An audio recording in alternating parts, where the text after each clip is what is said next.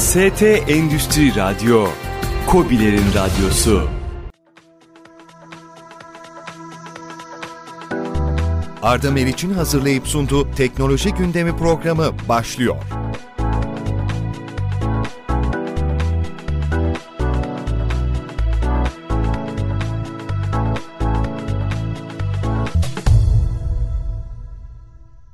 Sevgili dinleyiciler, ST Endüstri Radyo Arda Meriç ile teknoloji gündemine hoş geldiniz. Sizlerle birlikte teknoloji gündemine dair konulara, tüketici elektroniği, kurumsal teknolojilere değineceğiz. Değerli konuklarım olacak program içinde ve bugün de yine değerli bir konuğum var yanımda. Kendisi maliye ile ilgili, e-dönüşümle ilgili bilgilerde bulunacak bize. Evet, Denge Legal Mali Danışmanlık Yönetim Kurulu Başkanı Erdem Yanık. Hoş geldiniz Erdem Bey.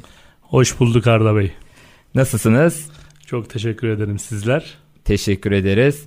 Evet yayınımızda teknoloji yayını olmasına rağmen artık her şeyin içinde teknoloji bulunduğundan dolayı e-dönüşüm gibi, e-haciz gibi konular herkesin merakı teşkil ediyor. Şimdi burada bize nelerden bahsedeceksiniz? Özellikle 2020 yılına giriliyor. 2020 yılına girdiğimizde bizi neler bekliyor? Ne gibi değişiklikler bekliyor? Bunlardan biraz bahsedelim istiyoruz.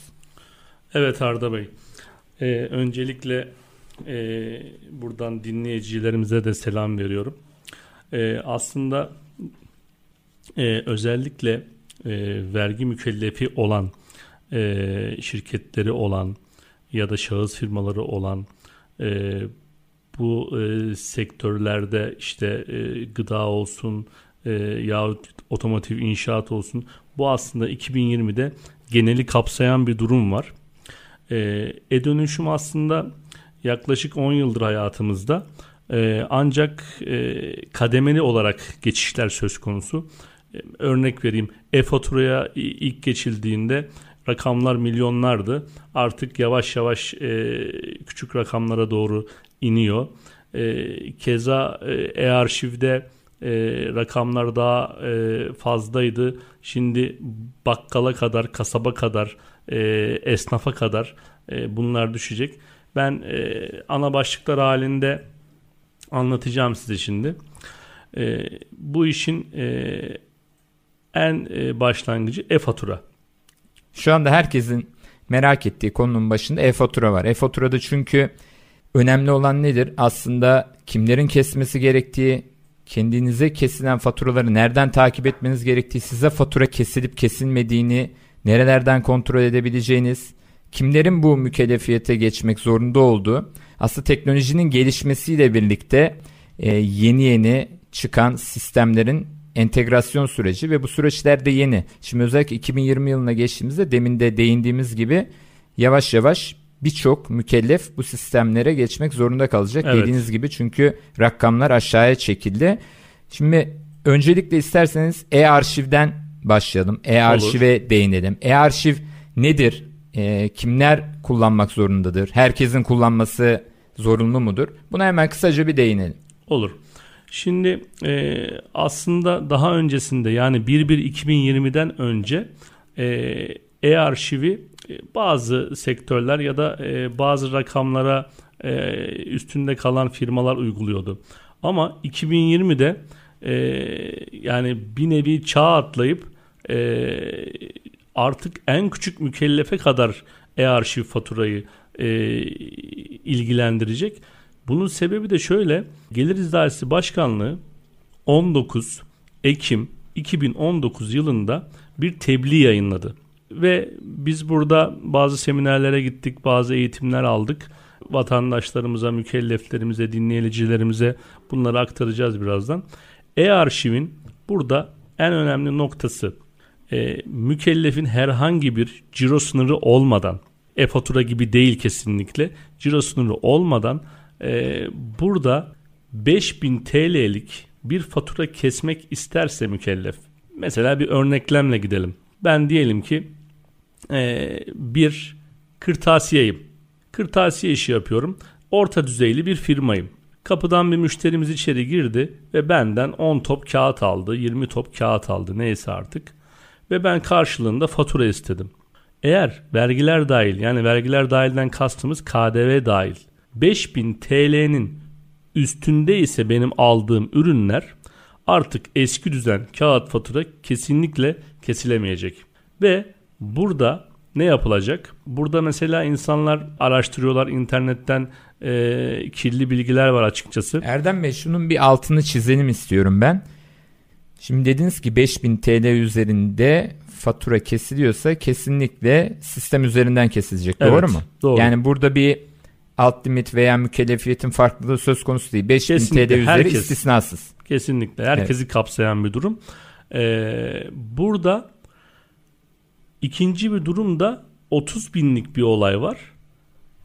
Bu da karşı taraf vergi mükellefi değilse yani nihai tüketici ise şöyle bir örnek vereyim. Ben bir e, yazarım. Kağıda ihtiyacım var. Çok kağıt kullanıyorum. Gene kırtasiyeye gittim. Aynı örnekten devam edelim. Ama bir vergi mükellefiyetim falan da yok. Kredi kartımı verdim. 30 bin liralık alışverişimi yaptım. Ee, burada da kırtasiye olan mükellefimiz nihai tüketici yani karşı taraf vergi mükellefi değil. Buradaki sınır da 30 bin lira. Vergiler dahil, KDV dahil. Yani ben bir yazarım. o 30 top, 50 top kağıt almaya geldim. Verdim kredi kartımı. Ee, ürünlerimi teslim aldım. 30 binin üstünde ise gene bu kırtasiye örneğimizdeki mükellef e-arşiv kesecek. Ama 29 bin liralık aldım. Eski düzen kağıt fatura tercihen kesebilir. Tercihen. Ama isterse gene e-arşiv de kesebilir. Bu çok fazla uygulamada olacağını düşünmüyorum. İlla ki olur. Çünkü e, yani nihai tüketici 30 bin liralık bir e, ürün belki çok de, değerli rakamlarda, büyük işlerde olabilir. Burada daha çok 5000 liralık e, durumda ilgilendiriyor mükellefleri. Bir de şu çok önemli Arda Bey. Mükellefler e, Erdem Bey hemen araya giriyorum. Sevgili dinleyicilerimiz için çok önemli bir soru soracağım size. Peki güzel fatura kesilecek e-arşiv olarak e-faturadan biraz daha farklı mükellefiyetlerin istisnası da olmayacak. Peki bu fatura nasıl kesilecek sistem üzerinden? evet süper, Şimdi süper insanlar soru. e, özellikle mükelleflerin çoğu normal fatura koçanı haricinde hiç dijital olarak işlem yapmamış e, mükellefler var. Tacirler var. Peki nasıl olacak bu? Hangi sistem üzerinden kesilecek? Belli bir şifreyden mi girilecek? Kişiler kendileri mi kesecek? Şirketler nasıl hareket edecek? Bunu biraz bize açıklayabilir misiniz dinleyicilerimiz için? Burada e, Arda Bey e, mutlaka tacirlerimizin kesinlikle bu konuda e, kendilerinin yapmasını öneriyorum. E, yani bir başkasına, yakınına, yeğenine, işte muhasebecisine, avukatına bu kişilere değil de bizzat kendileri yapmasında fayda görüyorum. Çünkü oradan kestiği tutar yani 5 milyon da kesebilir şifreleri başkasına verdiğinde. Mutlaka tacir kendi kessin. Nasıl kesecek? Burada Gelir İdaresi Başkanlığı mükelleflere e, şifre veriyor. Tüzel kişilere ya da gerçek kişilere. E, bu şifrelerle Gelir İdaresi Başkanlığı'nın portalından girip faturasını kesebilecekler. Aslında çok zor bir sistem olmayacak.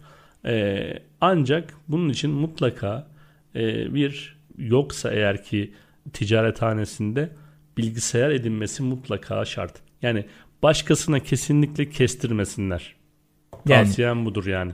Kendileri şöyle- kessin. Önemli noktaya değinecek olursak mutlaka bilgisayar üzerinden bu işlemin yapılması gerekiyor. Kesinlikle. Ve kişi kendi kredi kartı bilgisi gibi, kredi kartı şifresi gibi bu sahip olduğu sistemi şifresinde çok iyi saklamalı ve kendisi e, Girmeli. işlemi gerçekleştirmeli. Peki bu işlemleri gerçekleştiremeyecek çok insan olacaktır. Bununla ilgili e, eğitimler düzenlenecek mi, bilgilendirmeler yapılacak mı? Nasıl bir e, çalışma öngörülüyor?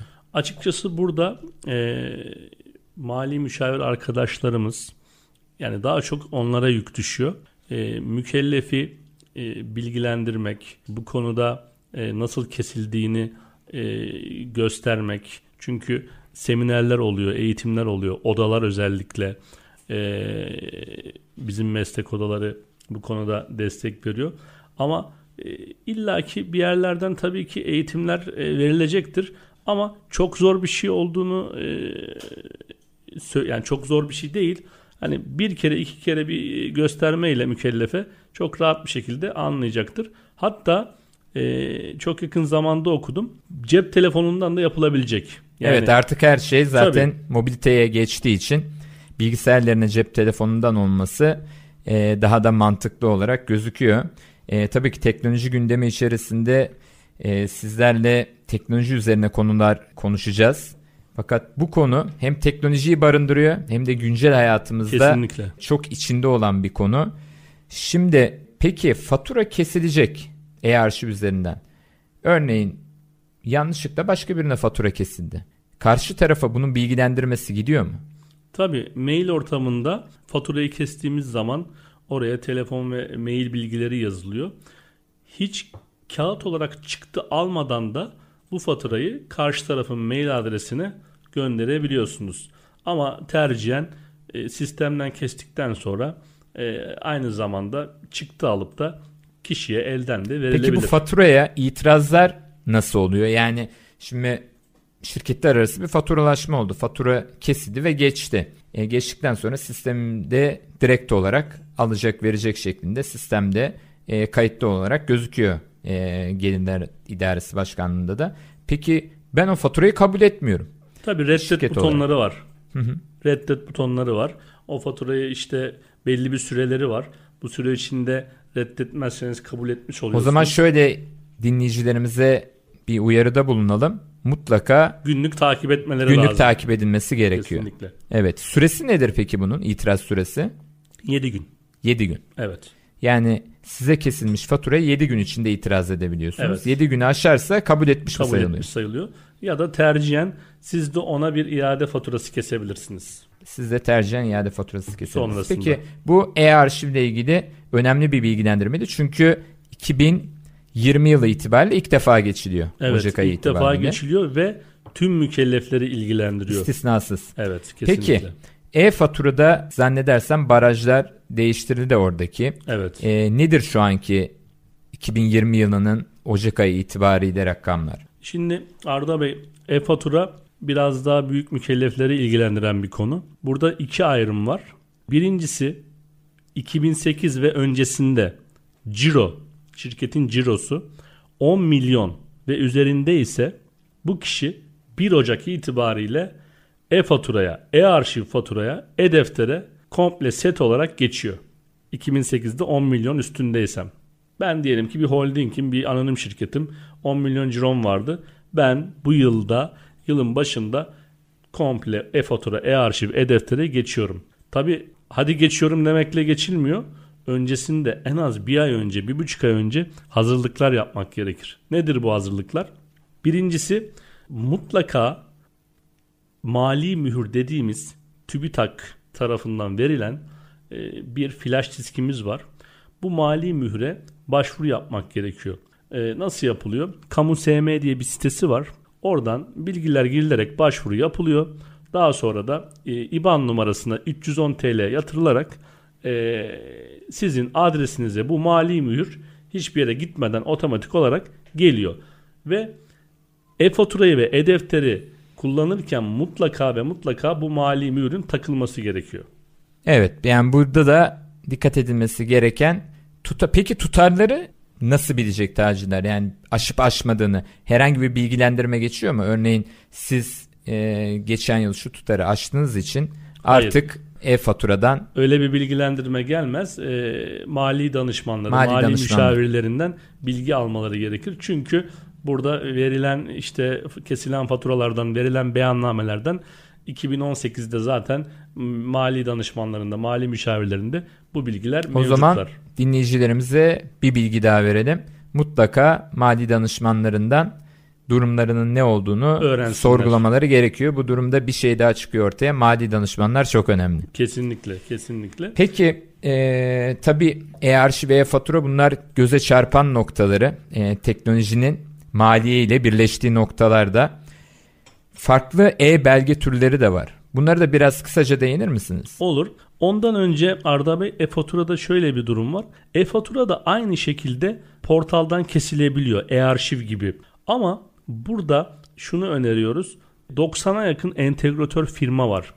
Bunlardan biriyle çalıştıklarında firmalar daha rahat ederler.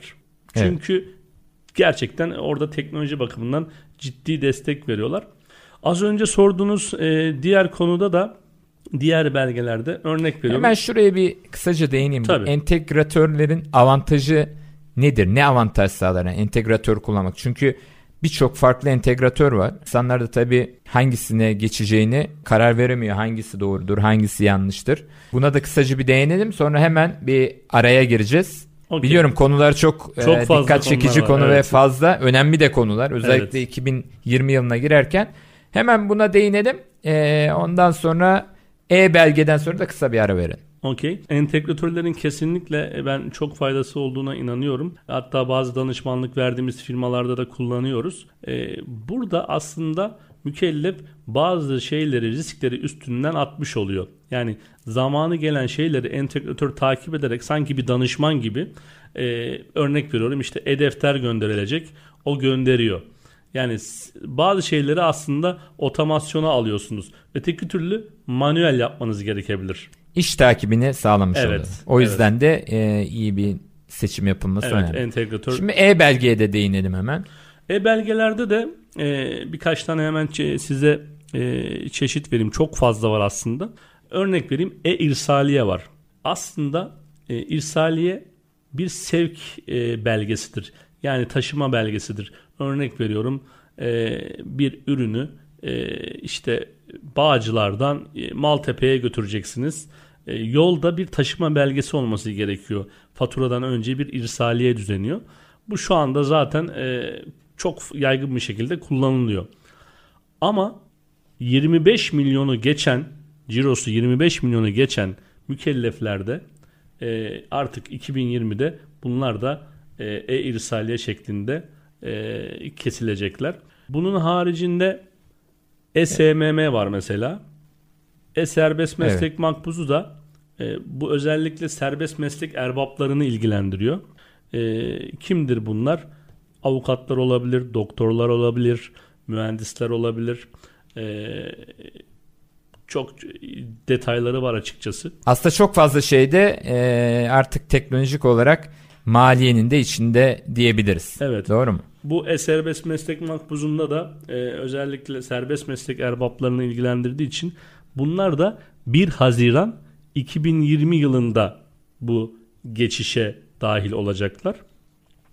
Müstahsil makbuzundan tutun, gider pusulasından tutun, e-biletten tutun. Yani belki e, onlarca e, e-belge var açıkçası.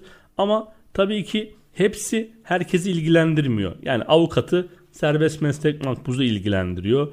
İşte e-irsaliyeyi 25 milyonu geçeni ilgilendiriyor. İşte e-bileti bilet kesen Herkesi ilgilendiren Farklı belirli farklı, noktalar evet, var. Farklı farklı. Çok güzel. Ee, çok önemli noktalara değindik. Evet, içerisinde teknolojinin yer aldığı her konuyu değerlendirdiğimiz Arda Meriçi ile teknoloji gündemi kısa bir aradan sonra devam edecek. Erdem Yanık ile sohbetimiz tüm hızıyla sizlerle birlikte olacak. ST Endüstri Radyo, Kobilerin Radyosu. Sevgili dinleyiciler, Arda Meriç ile teknoloji gündeminde konumuza devam ediyoruz. Denge Legal Mali Danışmanlık Yönetim Kurulu Başkanı Erdem Yanık bize teknolojinin maliye ile birleştiği noktada önemli bilgiler veriyor. Şimdi geldiğimiz noktada e-haciz var. Evet. Herkesin can alıcı noktası e-haciz. Şimdi hacizi biliyoruz ama e-haciz nasıl oluyormuş? Bize kısaca detaylı olarak hem kısa hem detaylı olarak açıklarsanız çok sevinirim. Evet Arda Bey e-hacizle çok fazla karşılaşıyoruz son dönemlerde. Bunun sebeplerinden biri de malum yıl sonu geliyor. Maliyenin de devletin de bir bütçesi var. Devlet de vergi toplamak zorunda. Mükellefin de durumu ortada. Bazen vergilerini aksatıyorlar, ödeyemiyorlar. Burada da devlet elektronik haciz dediğimiz banka hesaplarına şirketin ya da şahsının bir bloke koyuyor. Örnekler, örnekle gidelim. Benim bir limited şirketim var. 100 bin lirada bir vergi borcum var. Eğer ki hacizin konulduğu gün hesabınızda bir para varsa 50 bin lirada param var. Ya da o gün para geldi. Yoktu para geldi. Ee, ve haciz konuldu. 50 bin liraya dokunamıyorsunuz. Ama paranız gitmiyor. Görüyorsunuz paranızı orada. Ama e, kullanamıyorsunuz. Bir bloke koyuyor devlet vergi dairesi. Çözümü nedir? Açıkçası mükellefler konuda bayağı müzdaripler. Yani mükellefin hareket kabiliyeti de burada tıkanıyor. Yani Burada hemen araya gireyim ben. Çok önemli bir noktaya değindiniz. Altını çizeyim. Hesabınızda olan tutar borcunuz olan tutardan bağımsız olarak tamamen bloke ediliyor. Doğru evet, mu? he- bir herhangi bir çekilme olmuyor. Olmuyor ama siz de kullanamıyorsunuz. Kullanamıyorsunuz. Parayı orada görüyorsunuz ama e, internet bankacılığından girdiğinizde sadece görüyorsunuz. Herhangi bir EFT havale yapamıyorsunuz. Bankayı aradığınızda banka bunun bilgisini veriyor herhalde. Evet. Aslında e-haciz günlük konulmaktadır. Yani yasada da böyle. Yani bugün konuldu e-haciz. Kaç param var? 50 bin liram. Ertesi gün bir 50 bin daha geldi. Aslında ona koymaması gerekiyor. Ancak bir kere konulduktan sonra e-hacizi çözdürene kadar o hesabı biraz e, kullanamıyorsunuz. Sıkıntılı. Yani borcunuz hesaptaki paradan daha az olsa da tamamını kullandırtmıyor. Doğru değil mi? kesinlikle, kesinlikle. Burada bunun çözümü nedir? Danışmanlık verdiğimiz bazı firmalara bunu uyguladık. İlgili vergi dairesine gidip bu arada sadece vergi dairesi değil SGK da e-haciz koyabiliyor. Ona değinecektim ben de. Çok- Trafik cezası da dahil mi buna? Tabii tabii trafik cezası da dahil. Yani e, Sadece vergi olarak düşünmemek değil gerekiyor. değil hayır. Yani e, burada önemli olan şu herhangi bir tutar da alt limit de yok. Yani 150 lira için de koyabilirler. E, 1 milyon için de koyabilirler. Bu sadece vergi dairelerinin ve Sosyal Güvenlik Kurumu'nun uygulamasına kalmış bir şey. Vergi dairesindeki e, örneklemeyi verelim Arda Bey. Çözümü aslında basit. Sadece birazcık peşinat ve birazcık e, takip etmek gerekiyor. Benim 100 bin lira şirketimin vergi borcu var. Tabi bunun detayını bilmiyorum. Stopaj olabilir, KDV olabilir, gelir vergisi olabilir. 100 bin lira borcum. Vergi dairesine gittim. İlgili takip servisleri bakar. Takip servisinde borcumu çıkarırım. Ne kadar benim borcum? 100 bin lira. Takip servisi der ki ve çoğu da %99'u vergi dairelerinde bu konuda kesinlikle ve kesinlikle iyi davranırlar. Yani seni bu yani e-hacizini kaldırmaya çalışır memur orada. Yardımcı olur kesinlikle yani. Hani kötü davranmazlar. Özellikle tutarın belli bir kısmını peşinat isterler. Nedir bu? %10 olabilir, %15 olabilir. Her vergi dairesinin işleyişine göre değişir bu. Ortalama ama genel, genelde %10. Yani ben 100 bin lira borcum varsa düz mantık 10 bin lira cebimde vergi dairesine gidersem ben e-acizimi kaldırabilirim. Yatırdım 10 bin lirayı. E-acizimi kaldırdım ve kalanı da size taksit yapıyorlar. Ama bunu af gibi düşünmeyin. Çünkü afta e, faizler siliniyor, uzun taksit yapılıyor. Burada aslında Biraz kolaylaştırıcı Evet, iyi işlem niyet uyguluyorlar. orada vergi Evet. dairesi. Diyor ki hani sen madem bunu ödedin 10 bin lira gel ben sana kalanı da işte 10 taksit yapayım ve bunu Kolaylaştırayım kolaylaştırayım. Peki Ayda öde. burada bir nokta daha var önemli. Bunun size ulaşması. Bir de e-tebligat var. Evet. Şimdi bir de e-tebligatı da hemen açalım. Okey. E-tebligat da aslında e-acizden önce gelir Arda Bey. Nedir bu e-tebligat? Her mükellefin mail adresine ve cep telefonuna herhangi bir bu ödeme emri olabilir, vergi dairesinden bir bilgilendirme yazısı olabilir. E-tebligat adrese, mail adresine ve e, cep, Cep telefonunuza gelir. Bunu da açarsınız, okursunuz. Okumazsanız da 5 gün içinde otomatikman onu tebliğ almış olursunuz. Zaten mutlaka mükellefler e-tebligatlarını önemsesinler. Bu sadece ödeme emri değil, farklı bir yazı da gelebilir. Sizden bilgi isteyebilirler, bir Ya denetim aslında olabilir. tebligatın eğer sisteme kayıtlıysanız mobil telefon numaranız ve e-posta adresinizde gelebilecek her türlü tebligat e-tebligat olarak geliyor. Evet, açıp okumak lazım. Zaten kişi mükellefse mutlaka e-tebligata kayıtlıdır yani. Aslında şunu da diyebilir miyiz?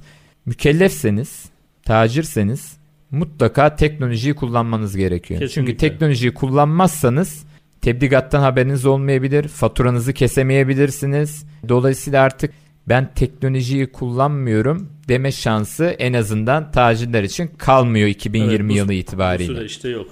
Peki bir önemli konu da nedir? KVKK.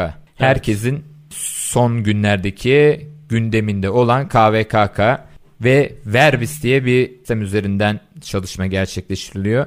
KVKK nedir? Verbis nedir? Hemen ona da kısaca bir değinelim. Tabii. Kişisel verileri e, koruma kanunu diye bir sistem. Aslında biraz daha hukukçuları ilgilendiriyor bu. Daha çok avukatları ilgilendiren bir konu. Çünkü e, çoğu şeyi içindeki e, maddeler hukuksal terimleri taşıyor. Verbis de bunun e, KVKY'nin e, bir e, sistemsel tarafı. Bu özellikle e, daha çok esnaf mükellefleri değil de biraz daha e, orta ölçekli ve üstündeki şirketleri ilgilendiriyor. Çok ağır cezası var. Yani şu anda e, rakamı söyleyeceğim belki şaşıracaksınız. Bugün özellikle Verbis'e e, kayıt olma zorunluluğu 50 kişi yanınızda personel varsa 50 ve üstünde ise Verbis'e kayıt olmak zorundasınız. Yani bir fabrikanız var 51 kişi çalışıyor. Verbis sistemine kayıt olmak zorundasınız. İkinci bir maddesi de 50 kişi yok da 49 kişi var. Aa yırttık diyemiyoruz. Burada diyor ki aktif toplamınız ciro değil aktif toplamı. Bu bilançoda yazan bir rakamdır. Mali danışmanlar bilir bunu. 25 milyonu geçiyorsa gene verbise kayıt olmak zorundayız. Olduk. Ya hemen şunun altını ben çizeyim yine. 50 kişi ve üzerinde çalışanınız varsa Evet. ve veya aktif toplamınız belirttiğiniz tutar olan 25 milyon. milyon üzerinde ise mutlaka verbise kayıt olmak zorundasın. Kesinlikle ve cezası da e, şaşıracaksınız siz de ilk defa söyleyeceğim size de 28 bin TL ile 1 milyon 600 milyon arası. 1.6 Evet milyon burada arası. e, iş iyice ilginçleşmeye başladı. 28 bin TL ile 1 milyon Evet 1 milyon Türk 600. lirası arası cezası var. Evet. Evet bu durumda konunun en başından bu dakikaya kadar geldiğimiz anlarda en dikkat edilmesi gereken konulardan birini Verbis'in KVKK ile birlikte entegrasyonu sürecindeki konu olduğunu görüyoruz. Böyle Evet. bir durum varsa kesinlikle avukatlarına ya da bu e, desteği veren danışmanlık firmaları var. E, onlara danışmalarında fayda var. Evet. KVKK Verbis'e de değindikten sonra konu başlığı çok tabi. Evet. Ee, bir noktada gelir vergisi ve SGK teşvikleri. Evet. Buna da hemen değinelim. Hemen onu da anlatalım e, hızlıca. Gelir vergisinde oran %35'ti. Tabii bu e, vergi dilimi dediğimiz bir e, dilim var. Bu oran 2020'de %40'a ulaşacak. Yani 500 bin liranın üstündeki bir karda artık e, son dilim %35 değil de %40 olacak. Gelir vergisi dediğimiz kimi ilgilendiriyor bunlar? Onu ben çok kısa açıklayayım. Şahıs firmaları yani e, şahıs işletme firmaları, şahıs bilanço firmalarını ilgilendiriyor. Bunun haricinde de aslında bu biraz da e, işte vatandaşlarımızı korkutmasın. Ya gelir vergisi %40 oldu yandık. Zaten hani en son limit yani bir orta segment bir esnaf zaten 500 bin lira yılda kar edemiyor. Zaten e, Bu arada hemen altını çizeyim ben. Kar dediniz. Yani ciro bazında değil. Kar. Kardan evet. Cirodan değil kardan kesinlikle. Bu daha çok yılda bir kere gayrimenkul kira geliri elde edenler ya da ücret geliri faiz geliri elde edenler onlar da beyanname vermek zorunda. Ya da ama şahıs firması ama gerçekten büyük bir işletmesi var. Bu biraz daha büyük bir işletmesi olanları ilgilendiriyor. Yani %40'lık vergi dilimi normal bizim esnaflarımızı, orta halli firmalarımızı pek etkilemez. Evet. Yani bu şahıs şirketleri için 2020 yılı çok önemli e, şeylere gebe diyebiliriz. Çünkü Evet. yüzde 40 rakamı gerçekten çok büyük bir rakam Mesela gelir bir dip- vergisinde. di- küçük bir dipnot geçeyim. Şirketlerde de %22. Yani baktığınızda yarı yarıya Yarı yarıya. gözüküyor ama tabii vergi dilimi var orada. Şirkette fark etmez 1 milyon da kar etsen direkt %22 ödersin. Evet bunu da aslında tacirlerin e, ve şahıs şirketi sahiplerinin değerlendirmesi gerekiyor. Evet. SGK teşvikleriyle ilgili konuya Hemen ona da kısaca olursak. değinelim. Sosyal Güvenlik Kurumu'nda bazı kodlarda teşvikler var. Bu özellikle işe alımlarda bir tane örnek vereyim. Bayanlarda yaş sınırı yok. Baylarda da 29 yaş sınırı var. Kişi son 6 ay çalışmamış, işkura da kayıtlı ise ciddi bir SGK teşviki oluşuyor. Yani neredeyse yarı yarıya diyebiliriz. SGK'sının yarısını devlet ödüyor.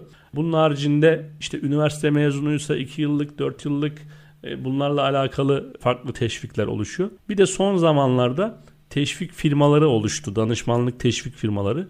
Mükelleflere, ticaret yapan erbaplara gelebilirler. Burada da yararlanılmamış, unutulmuş bir teşvik varsa bu çok önemli. Atlanılmış yani yararlanılmamış. Son 6 ay içinde bunu geri alabiliyorsunuz devletten. Bu çok önemli bir nokta. Evet. Yani bunun altını çizelim. Son 6 ay içerisinde Evet. geri alabiliyorsunuz. Örnek verelim. 1 Ocak 2020'de birini işe başlattık. 31 Temmuz'a geldik. 7 aydır çalışıyor bizde. Adam teşvikliymiş ama yararlandırmamışız. 6 ay içinde 6 ay geçmeden başvurularımızı yaparak o 6 aylık teşviki SGK'dan alabiliyoruz. Aslında burada teknoloji yine işin içine giriyor. Teknolojik olarak sistemlere girip takip edilirse bunların atlanmasının da önüne geçilmiş olur. Evet. Tabii bu 6 aylık süreç çok önemli. Çünkü belki dinleyicilerimiz içerisinde de bu sistemden faydalanabilecek olan ancak faydalanamamış dinleyicilerimiz olabilir. Dikkatli bir şekilde sistemleri kontrol edip veya mali danışmanlarıyla tekrardan görüşüp bu sistemden yararlanabilirler. Evet. Bir konu da özel izin hakları. Özel izin hakları ile ilgili birçok şey konuşuluyor. Buna da biraz değinir misiniz? Bu da e, aslında özel izin değil de bu aslında kişinin yasal hakkı ama çalışanların hani özel izni gibi de nitelendirilebilir. Aslında şöyle özel özel günlerdeki, özel durumlardaki İzinler de izinlerin denebilir. kullanılma hakları. Evet. Bunu aslında personellerimiz, işçilerimiz bilmiyorlar. Aslında hakları var. Mesela e, tabii ben bunu iş kanununa göre cevaplıyorum. İşçinin evlenmesi durumunda bay ya da bayan fark etmez. 3 gün yasal evlilik izni var. Burada mesela işçinin erkek erkek işçinin bu çok önemli. Bu yeni bir uygulama. Yaklaşık son zamanlarda e, oluştu. Erkek işçinin eşi doğum yaptığında 5 gün iş kanunu buna izin veriyor. Yani Evet. bayan zaten doğum yapmış izinli ama erkeğe de 5 gün izin veriyor. Çok Bunların mutlaka konu. değerlendirilmesi Kesinlikle. gerekiyor, takip edilmesi gerekiyor. Mesela e, çocuğu olmayan bir aileden bahsedelim. Çok ilginç. İşçinin evlat edinmesi 3 günlük bir izne tabi oluyor. Birinci derece bu çok önemli. Bu kişi ben bir işçiyim. Birinci derece annesi, babası, kardeşi, eşi, çocuğu bunlar vefat ettiğinde 3 gün devlet izin veriyor. Ama örnek vereyim işçinin anneannesi, babaannesi, dedesi vefat etti. Bunlarda bir izin yok. Yani Peki size birinci bir dereceyi geçtiği soru için. sorayım bu noktada. Şimdi şirket sahibiyseniz veya ticarette uğraşıyorsanız mutlaka zaten mali danışmanlarınız var. Peki vatandaş olarak bu bilgileri nereden edinebilir insanlar? Şimdi dinleyicilerimiz merak edecek ya bu tarihleri, bu günleri, yasal haklarını bulabilecekleri internet ortamında veya e, başka bir noktada bilgilendirme mevcut mu? Tabii ki yani e, zaten hani internet çağındayız. İnternetten bu bilgileri edinebilirler. Ama daha kolay bir yol sunayım ben size. Alo 170 var mesela sosyal güvenlik hattı. Gerçekten faydalı bilgiler veriyorlar. Ve direkt kişiye özel bilgi veriyor. Yani sizin derdiniz o an neyse oradaki yetkili kişi bağlanıp araştırıp size 5-10 dakika içinde anında bir cevap veriyor. Bulamadı mı, veremedi mi bu cevabı? Size 3 iş günü içinde tekrar dönüp bilgiyi telefonla veriyorlar. Maliyede de 189'u arayabilirler. Maliyede de aynı şekilde e, uzmanlar destek veriyorlar. E, aynı zamanda internetten Evet, bu- ya da e, mali müşavirlerden, avukatlardan, sosyal güvenlik uzmanlarından bunlar da işin tabii ki Evet, özel kamudan da aslında edinilebiliyor. Tabii, Bu tabii, bilgiler de kesinlikle. çok önemliydi. Evet, içerisinde teknolojinin yer aldığı her konuyu değerlendirdiğimiz Arda Meriç ile teknoloji gündemi kısa bir aradan sonra devam edecek. ST Endüstri Radyo, Kobilerin Radyosu. Sevgili dinleyiciler, Denge Gel Mali Danışmanlık Yönetim Kurulu Başkanı Erdem Yanık ile sohbetimiz devam ediyor. Evet Erdem Bey, teknolojinin getirdiği yenilikleri, maliyede getirdiği yeniliklere, diğer yeniliklere değindik. Şimdi bir de yurt dışındaki işleyişe bir göz atalım. Aslında birçok kişinin merak ettiği konu da yurt dışında şirketleşme, yurt dışında nasıl yaşanır? Bir şirket nasıl var edilebilir? Bu gibi konular çok merak edilen konular. Tabii teknoloji içinde yer alıyor ama yurt dışında yapılanlar da yapılması gerekenler de önemli. Oranın sistemleri nasıl? Biraz onlara değinir misiniz? Tabii ki Arda Bey. Açıkçası e, son yıllarda biz bir konuda Denge Legal'in e, ortaklarıyla beraber, e, hukukçu ortaklarımızla beraber bu konuya bir kolları sıvadık. Dedik ki işte Avrupa bölgesinden başladık açıkçası. Çoğu ülkenin vergi sistemini araştırdık. Burada da bir zamanımız da kısıtlı olduğu için birkaç tane ülkeden daha doğrusu Türkiye'ye yakın birkaç tane ülkeden örnekler vereceğim size. Tabii ki dinleyicilerimiz daha sonrasında bize ulaşıp detaylı bilgi de alabilirler ama şu anda biz en azından verebileceğimiz bilginin yayın akışımız içerisinde maksimum derecede olanını dinleyicilerimize sunalım. Tabii ki. İsterseniz Almanya ülkesinden başlayalım. Ya hatta yakın zamanda da tekrar Almanya'ya gittik. Almanya evet. zaten şu sıralar ülkemizde en çok e, evet. konuşulan noktalardan biri oradaki işleyiş. Ve çok Türk vatandaşımız da var evet. orada. Şimdi e, Arda Bey, e, Almanya'da e, bir şirket kurmak açıkçası bir haftalık bir süreçte bir şirketi kurabiliyoruz. E, oradaki e, iş ortaklarımız da var. Alman ve Türk arkadaşlarımızla beraber. Aslında mantık e, Türkiye'dekine çok yakın. Yani orada da noter var. Orada da ticaret odası, SGK. Sadece yerleri, isimleri, birazcık işleyişleri farklı. Kurallar benziyor açıkçası. E, birincisi şunu yapmak lazım. E, mutlaka ve mutlaka ben bir şirket kurayım da e, sonrasında şunu düşünürüm yaparım değil de yapacağınız işi belirleyip örnek veriyorum. Ben kardeşim burada e, işte gözlük satacağım. İşte lens satacağım. Gıda ürünü satacağım. inşaat malzemesi satacağım.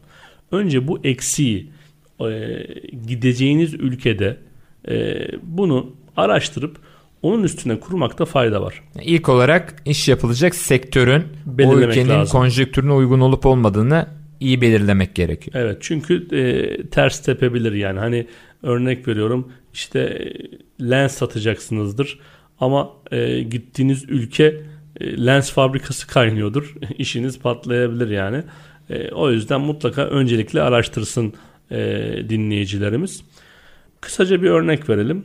Almanya'ya gittik. E, örnek veriyorum bir gıda işletmesi açacağız. Karar verdik. Bir limited şirket kuracağız. Burada e, limited şirketler GmbH diye adlandırdığımız bir uzantıyla kuruluyor. Sermayemiz mesela Türkiye'de en az 10.000 TL şirket kurulabiliyor. Burada 25 milyon özür dilerim 25 bin euro.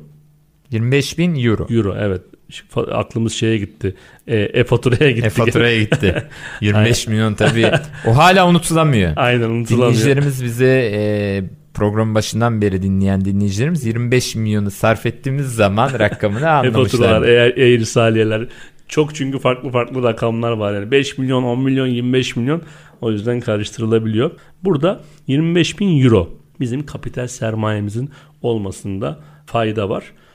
Burada bu parayı yatırıyoruz ama para yani devlete ya da bir yere gitmiyor. Senin paran gene. Sadece diyor ki burada e, Alman hükümeti sen diyor paranı buraya yatır. Buradan harcamaya başla. Ortalamada e, şirket kuruluşları 5 bin 6 bin euroya danışmanlıkları e, veriliyor. 2000 euroya yakında bir e, noter harcaması oluyor. Yani kemiksiz e, gittiniz geldiniz uçak biletiniz vesaire cebinize bir 10 bin euro koymakta fayda var. Teminat haricinde. E, hayır teminat teminatın rakamı. içinden harcayabilirsiniz. Ha öyle mi? Tabii yani 25 milyonu teminat olarak yatırdınız. 25 bin euroyu koydum onun içerisinden de bu tür giderlerin hepsini harcayabilirsiniz. Harcayabilirsiniz ama aşağı yukarı 10 bin euro gibi bir e, masraf sağlanabiliyor. E, tabii ki avantajlar var. Mesela e, Almanya'da bir şirketi kurduk. 6 ay geçti. Bilançomuz çıktı. Oturum alabiliyorsunuz. Geçici oturum. Yani bir yıla yakın geçici oturum veriyorlar. Ee, sonrasında bu oturumlar orada kaldıkça ya da gidip geldikçe uzayabilir. Ee, yıla göre tabii ki artış sağlıyor. Ee, mesela bizdeki gibi aynı orada da gelir vergisi var. Orada da KDV var. Mesela vergi oranı orada %15. Biz de ne demiştik? %40'lara varıyor demiştik. Ee, mesela KDV bizde %1, %8, %18 e, Almanya'da %7 ve %19 olarak e, değişiyor. Bir de dinleyicilerimize şunu önerelim. E, mutlaka biz de e, gittiğimizde oranın e, konsolos ve ate- ateşeleriyle görüştük. Mutlaka ve mutlaka bir adım atmadan önce ticaret ateşesiyle randevu alıp görüşsünler. Ya işte ya ticaret işte biz nasıl görüşürüz yabancı bir ülkedeyiz. Çok basit. Sadece bir maile bakar. Yani devletimiz ee, konsolosluğu olan, ateşesi olan her ülkede kesinlikle ve kesinlikle yüzde yüz bir şekilde faaliyet gösteriyor. Ben bunu kendim yaşadım. Ee, Almanya'ya gitmeden önce sadece bir mail attım Ateşe Hanım'a. Ee, kendisine buradan da teşekkürlerimizi iletiyoruz. Yani e, zaten biliyorsunuz konsolosluklar, e, ateşelikler Türk toprağı sayılır. Orada kendi evimiz gibi bizi karşıladılar ve çok güzel, çok detay bilgiler verdiler. Bu sadece Almanya için değil, diğer bütün ülkelerde de geçerli yani. Çok güzel. Yani burada altını çizeceğimiz nokta böyle bir işe kalkışmadan evvel mutlaka ticari ateşeyle irtibata geçilmesi Tabii, ve bunun da aslında çok da zor olmadığı. Çok zor değil, e, çok kolay bir şekilde destek veriyorlar ve bunun haricinde de Arda Bey kalkınma ajansları var. O gittiğiniz ülkelerde sanki bir yatırım ajansı gibi kalkınma ajansları var. Orada da kesinlikle size destekler hakkında bilgiler veriyorlar. Dinleyicilerimize şu bilgiyi verelim. Ben Almanya'ya gittim. Şirketimi kurdum. Masraflarımı yaptım. Ticari ateşeme bu masraflarımı onaylattım. Eğer ki benim burada çok önemli bir nokta yurt dışına yatırım yapacak dinleyicilerimiz varsa devletimizin ekonomi bakanlığı yeni adıyla ticaret bakanlığı değişti. Ama insanların hep aklında ekonomi bakanlığı olarak kalıyor. E, destek veriyor. Yani yurt dışında yatırım yapana sen burada diyor e, dükkan tuttuysan şirket kurduysan e, %50 artı %10 %60'a kadar destek veriyor.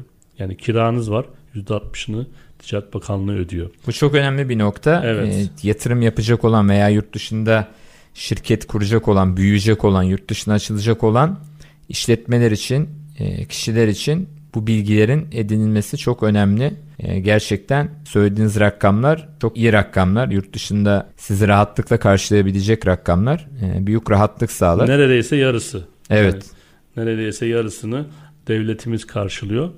Ee, şeye değinebiliriz. Mesela ülkemizde asgari ücret ortalama 2020 TL neti bu. Evet herkesin merak ettiği konuya geldik. Yurt Evet. dışında bu rakamlar nasıl? Asgari Evet. ücret rakamları nedir? Hani baktığınızda evet ekonomiye göre belki insanlar 2000 lirayla geçin, geçinmekte e, güçlük çekiyorlar. Ama e, bu benim de aslında araştırmalarımda ya hani burada nasıl oluyor? İşte hep şey düşüyoruz ya, ya adam yurt dışında şu kadar euro alıyor ama o, o senin parana göre euro. Tabii. Oradaki para birimine göre e, gene e, kendini anca geçindiriyor belki. Almanya'da ortalama asgari ücretler 2000 ile 2500 euro arasında. Yani baktığınızda para birimi olarak düşündüğümüzde bizde de 2000 ile 2200 arasında AG'ye göre değişiyor. Yani neredeyse aslında aynı gibi. E, Şu Yani aldanmamayı birimi olarak. yaşamamak gerekiyor. Aldanmayı yaşamamak gerekiyor. Tutarları ülkelerin kendi bazında değerlendirmek Kesinlikle. gerekiyor. Yani şimdi 2000 euroyu tabii ki TL'ye çevirdiğimiz zaman o çok iyi rakammış e, gibi gelebilir. Bu büyük yanılgıya herkes düşüyor e, genelde ama her ülkenin kendi konjektürüne göre değerlendirmek Değişir. gerekiyor. Evet. Mesela Almanya'da işte kiralar örnek veriyorum ortalama 800 bin euro civarlarında. Hani zaten asgari ücret bir 2500 euro alan kişi e, kirasını verdikten sonra da kalan parayla ancak geçimini sağlayabilir. Burada e, Almanya'da e, vergi oranlarından bahsettik, sermayeden bahsettik, ajanstan, ateşelikten başka birkaç tane de e, vaktimizde azalıyor. E, Evet zaman nasıl bahsedelim. geçtiğini Evet. anlayamıyoruz. E, aslında değineceğimiz konular tabii ki daha Çok fazlaydı. fazla evet sayfa Ee, sayfa. Aslında ülke olarak tabii Almanya'ya değindik. Almanya haricinde de e, her ülkenin farklı anladığım kadarıyla Kesinlikle. e, şirket kurma süreci. Peki bu ülkeler içinde böyle çok zor olan veya dikkatinizi çeken bir ülke var mı? Şirket kurmada kolay veya zor olan. Açıkçası Almanya çok kolay değil. Yani bir e, kapital sermaye istiyor 25 milyon euro, 25 bin euro. Ee, keza e, tabii ki onlar da kendilerine göre bir araştırma yapılıyordur. Yani çok kolay bir yer değil. Daha ya ben Avrupa Birliği e, ülkelerinde e, bir şirket kurmak istiyorum. Daha ama uygun bir şeyler olsun dendiğimizde tabii ki Romanya var, Bulgaristan var, e, Çek Cumhuriyeti, Prag var. Mesela Hollanda'da biraz daha zor mesela. E, o, ta- o, o tarafa da gitmiştik. E, ama mesela e, dinleyicilerimize şunu önerebiliriz. Prag'da mesela Prag ziyaretimizde diyelim ki orada bir ticaret yapacağız. 40 bin euroya kadar iş yapıyorsan vergi kaydına gerek yok. Yani 40 bin euro e, tabii ki bize göre belki kur farkından dolayı yüksek bir rakam gelebilir ama e, sanırım bunu biraz sanki biraz daha küçük işletmelere nazar, nazaran yapmışlar. Orada da mesela aynı e, Almanya'daki gibi vergiler %15, KDV %19. E, mesela e, Prag'da asgari ücret 600 euroydu. Çok az yani. Evet. Yani e, 600 para birimi baktığınızda e, gerçekten bayağı az.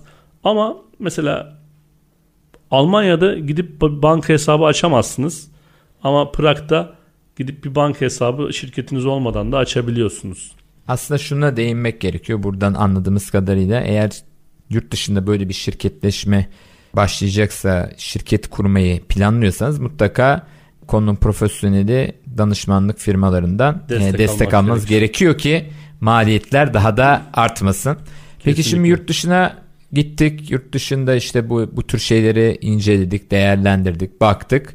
Dönerken telefon beğendik. Bir tane telefon aldık. iPhone. E, veya Türkiye'de olmayan bir telefon aldık. Evet.